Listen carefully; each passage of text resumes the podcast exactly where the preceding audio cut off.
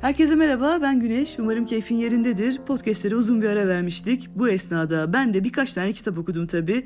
Peyton İrade Eğitim bu kitaplardan biri. Kitapçılarda sıklıkla gördüğümüz eserlerden aslında ama ben nedense çok beklediğim bulamadım bu kitapta. Yine de tabii ki altın çizdiğim hoşuma giden yerler oldu. Onları da seninle paylaşmak istiyorum. Peyton insan karakteri doğuştan gelmez. Zamanla ve çevresel etkilerle şekillenir diyor. Kant ve Schopenhauer karakterin değişmez olduğunu savunurken Peyt ise tam tersini savunduğunu kitabın başında söylemiş. Yani demiş ki karakter aslında değişebilir. Bu kadar eğitim alıyoruz ama bu eğitim içerisinde irade eğitiminin öneminden hiç bahsetmiyoruz. Duygusal hassasiyet düşük olan çocuklar için günümüz eğitiminin çok da yeterli olmadığını savunan yazar, örneğin şu meşhur ödül ceza sistemi duygusal hassasiyet düşük çocuklar üzerinde çok da etkili değil diyor. Daha sonra kitabın ilerleyen sayfalarında şu meşhur söze gönderme yapıyor. Anı yaşa. Eğer sadece anı yaşıyor olsaydık geleceği hiç düşünmezdik.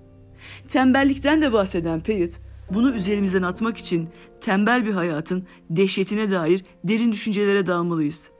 Yani tembel yaşamın olumsuz atmosferini detaylı şekilde düşünmeli ve tembellikten adeta tiksinti duymalıyız. Derin düşüncenin önemine de vurgu yapan Peyit, özgürleştiren güç aslında derin düşüncedir diyor. Çalışmanın mutlulukların en yücesi olduğunu belirtiyor. Bir adam az da olsa ilerliyorsa kafidir. Yeter ki ilerlesin. Egzersizin irade eğitimi üzerinde olumlu etkisi olduğunu söyleyen yazar, özellikle açık havada yürüyüşün derin düşüncelere dalmak için ideal olduğunu belirtiyor. Tabi yapılan egzersiz kişiyi yoran ölçüde olmamalı. Yoksa öğrencide miskinliğe yol açabilir.''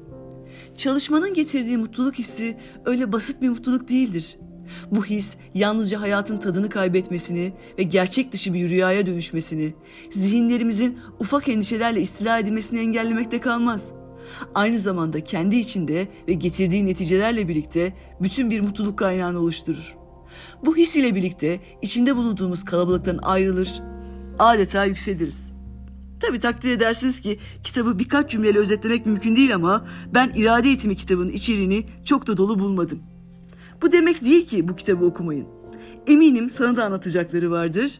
Eğer sevgili kitap sever bu yapıt ilgini çektiyse o zaman sana şimdiden iyi okumalar. Hoşçakal.